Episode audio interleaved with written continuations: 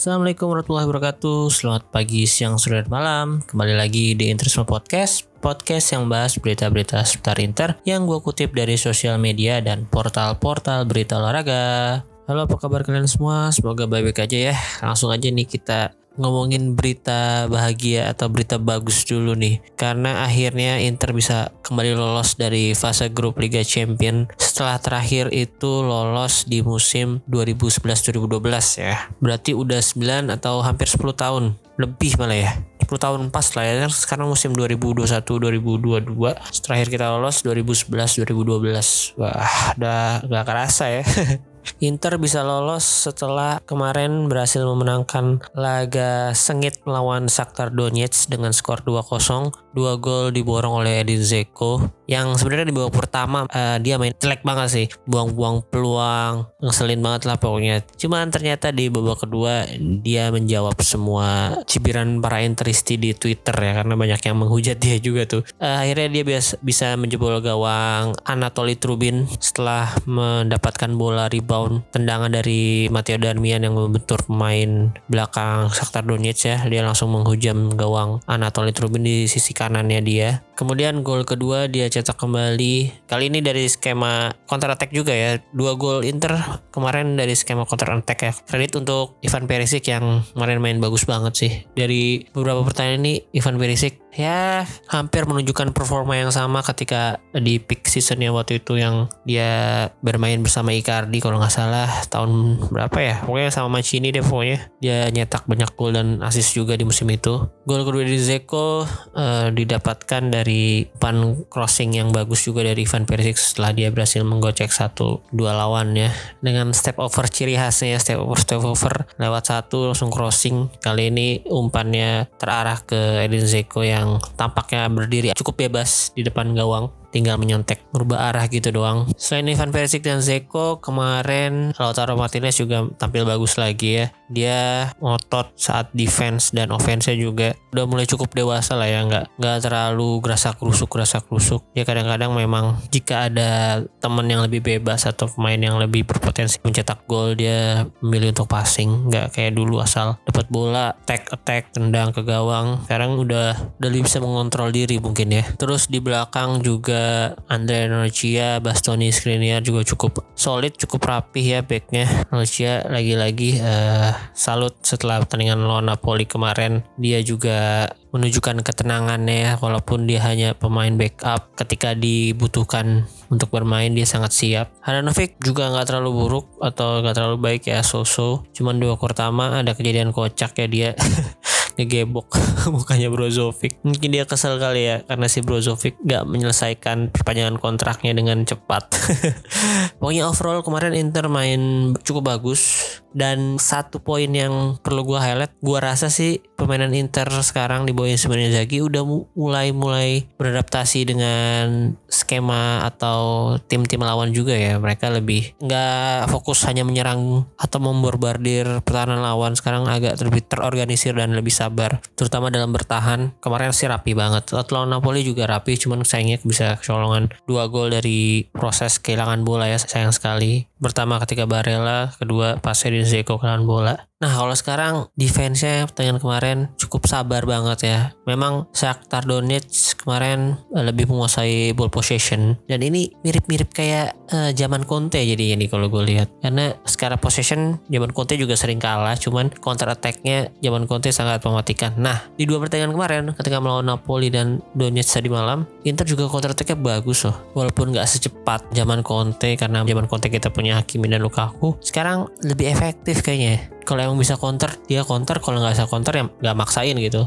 Lebih nahan cari celah lagi. Terutama kalau udah posisi leading ya jadi bisa lebih tenang. Contohnya di gol uh, Lautaro ketika melawan Napoli itu Korea dribblenya nggak cepet-cepet amat. Cuman dia tenang tenang gitu pelan pelan tapi pasti terus akhirnya dia bisa passing Lautaro yang nggak terjebak offset juga. Dan beruntungnya Lautaro bisa menemukan tik yang pas untuk menjebol gawang Ospina dan untuk selebrasinya sih salut gua. Selebrasi Lautaro kemarin uh, dengan gestur minta maaf gitu ya ke Kurt Farnot. Jadi memang dia mengaku kalau dia uh, lagi bapuk lah istilahnya di beberapa pertandingan nggak pernah nyetak gol dan kemarin akhirnya bisa nyetak gol lagi lawan Napoli. Terutama ketika lawan Milan ya, itu dia gagal eksekusi penalti dan gue yakin sih itu permintaan maaf Lautaro bener-bener tulus ya bukan cuman cari simpatik fans doang. Karena kalau beberapa striker kalau sering dicibir atau dicemooh, dihujat, nggak pernah bikin gol itu biasanya sih kalau striker-striker yang udah-udah sih saya selebrasinya bakal iniin gaya tangan kayak bibir gitu atau tangan di kuping gitu biasanya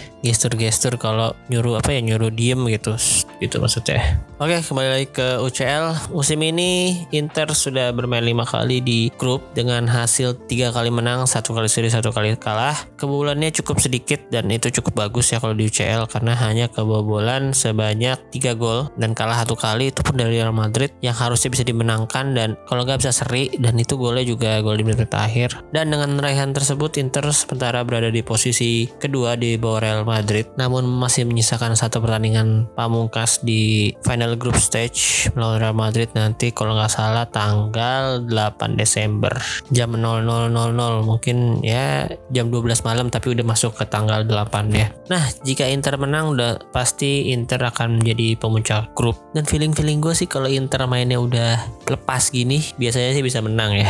Apalagi kalau kita ngeliat di pertandingan pertama lawan Real Madrid Inter pun bisa mendominasi di babak pertama dan beberapa belas menit di awal babak kedua juga masih bisa mendominasi. Apalagi tren Inter akhir-akhir ini lagi bagus seharusnya sih bisa menang dan menjadi puncak grup. Kan lumayan kalau jadi puncak grup nanti kebagian undiannya lawan yang posisi kedua di grup-grup lain. Walaupun belum tentu akan lebih mudah juga sih. Bisa jadi ketemu Barca atau PSG aduh berat juga sih sama aja. Kemudian untuk memperingati berhasilnya lolos Inter ke babak fase knockout Liga Champion musim ini gue akan sedikit membahas kiprah Inter di Liga Champion dalam 10 tahun terakhir.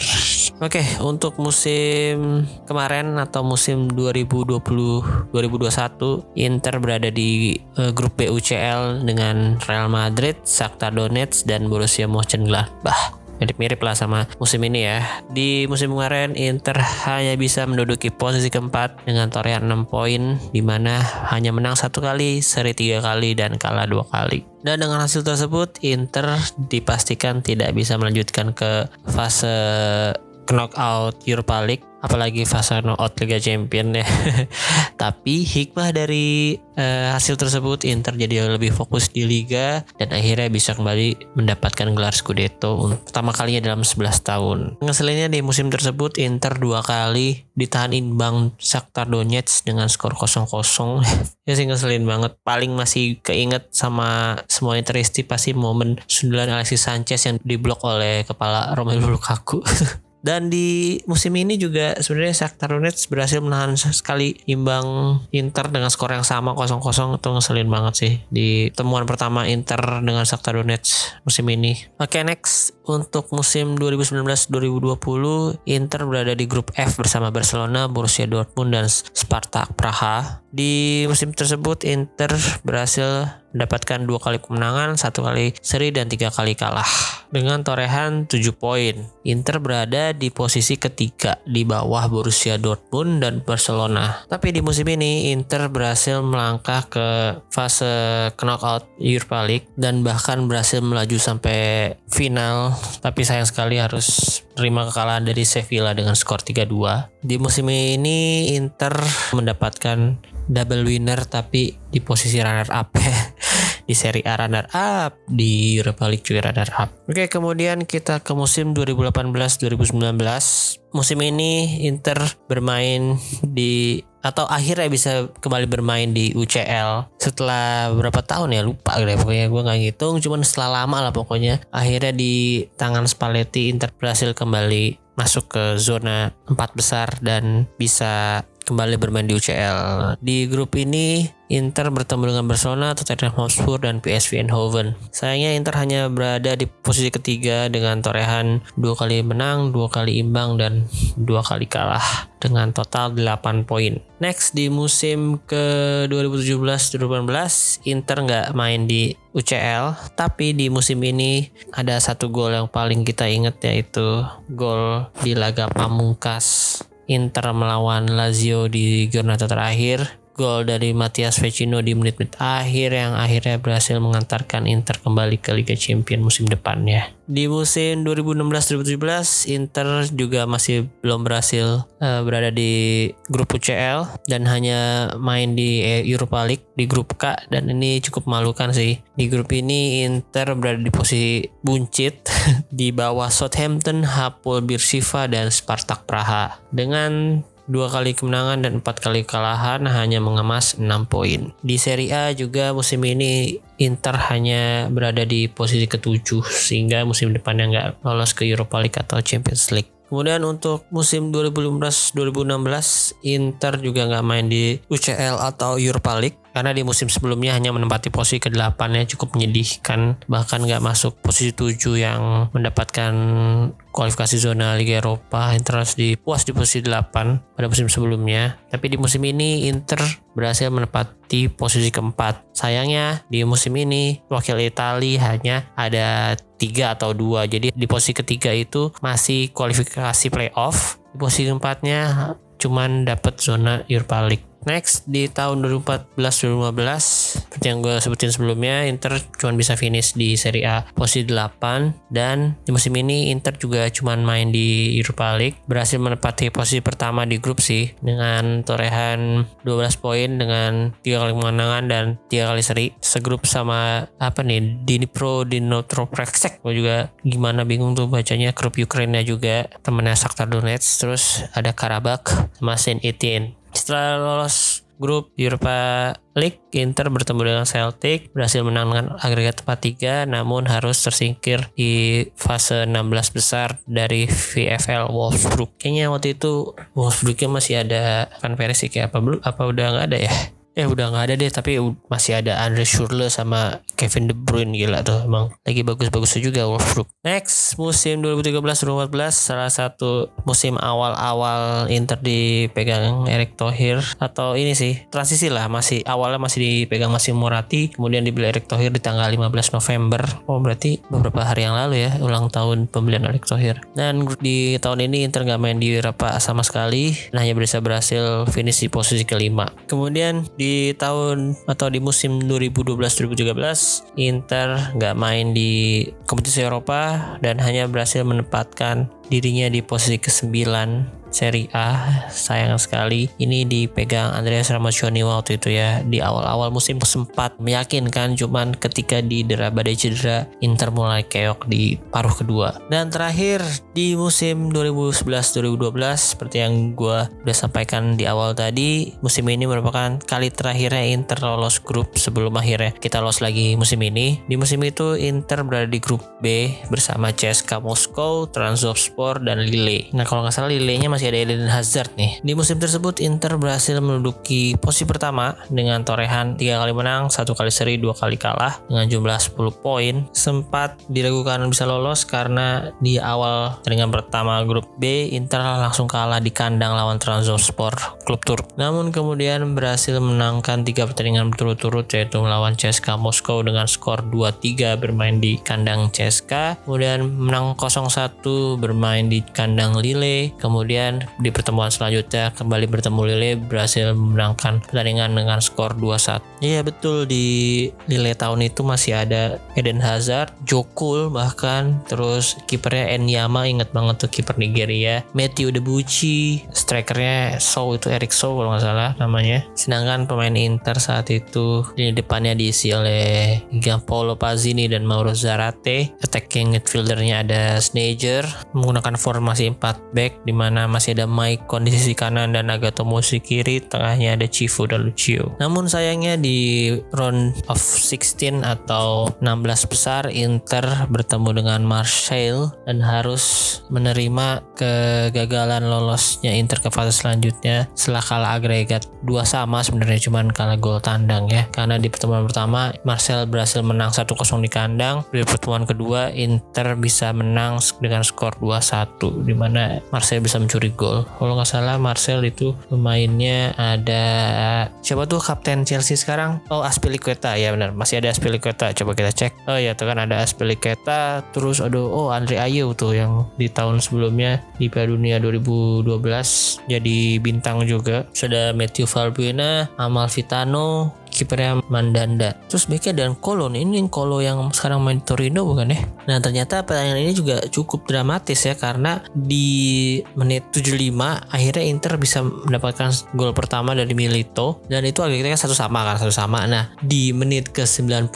plus 2 Brando ngegolin dong main Marcel. Terus walaupun di menit ke 90 plus 6 Pazini bisa cetak gol dari titik penalti Inter masih harus kalah agregat dari Marcel. Oke, jadi begitu aja untuk uh, flashback sedikit kiprah Inter di beberapa musim terakhir di UCL.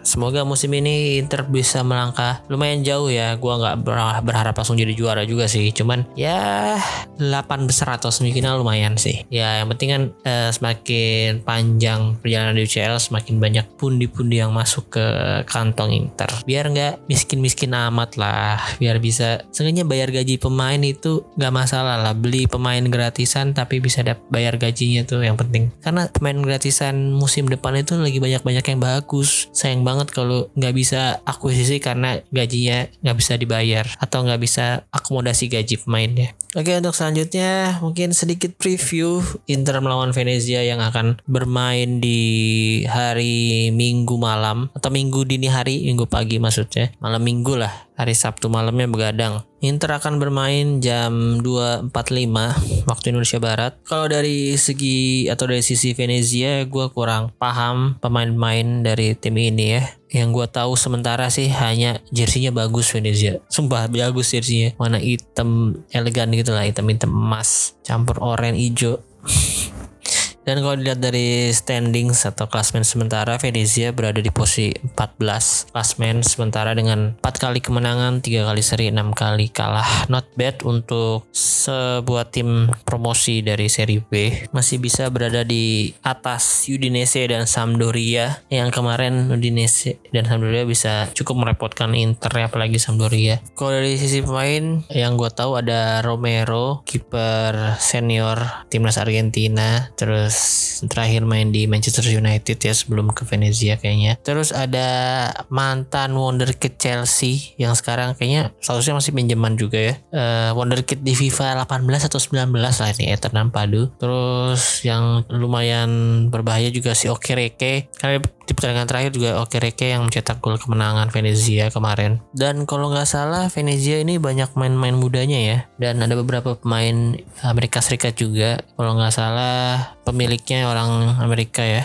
Kalau kita sedikit lihat dari situs whoscored.com, karakteristik Venezia ini strength-nya ada di counter attack sama creating chance using through ball. Bah, jadi kayaknya akan mengandalkan kecepatan-kecepatan main-main uh, winger mereka atau terutama main-main muda yang larinya masih cepet-cepet. Si Okereke juga larinya cepet ya kayaknya kan dia. Untuk weaknessnya ada beberapa nih, salah satunya ada di keeping possession of the ball, finishing scoring chance, defending against skillful players, avoiding individual errors, avoiding falling in dangerous area, defending against attacks down the wings. Nah, beberapa weakness ini kayaknya harusnya sih bisa dimanfaatkan oleh main-main Inter ya. Pertama nih, keeping position of the ball. Kalau kita lihat dari pertandingan kemarin, pressing Inter juga cukup bagus. Jadi kayaknya Venezia juga cukup akan kewalahan ya ketika di pressing Inter. Terus defending against skillful players. Nah, skillful player Inter yang bisa gue cek gue cek sih lumayan ada beberapa. Ivan Perisic tentunya, terus Lautaro Martinez juga jago gocek, uh, Joaquin Korea juga dribblingnya bagus, Barella juga bagus, Dumfries kalau di Belanda bagus, di Inter masih kurang kelihatan.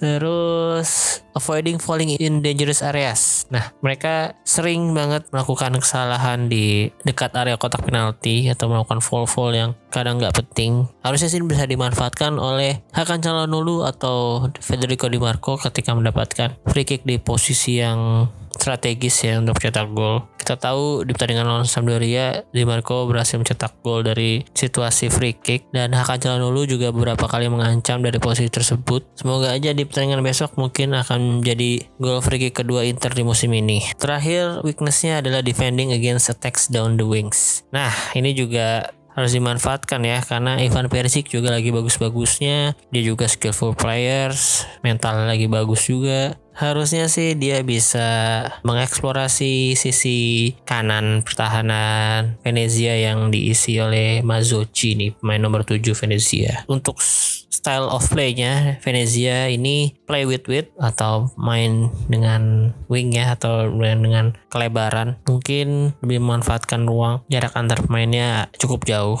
Terus attacking down the left jadi nyerang dari sisi kiri long ball attempt through balls often sering kasih through ball through ball. Agresif untuk defense-nya terus defense-nya playing in their own half dan rotate their first eleven. Jadi karena pemain-pemain mereka nggak ada yang terlalu menonjol uh, starting eleven dan bench-nya mungkin akan cukup berimbang ya. Jadi mereka nggak masalah mainin uh, melakukan pergantian pemain.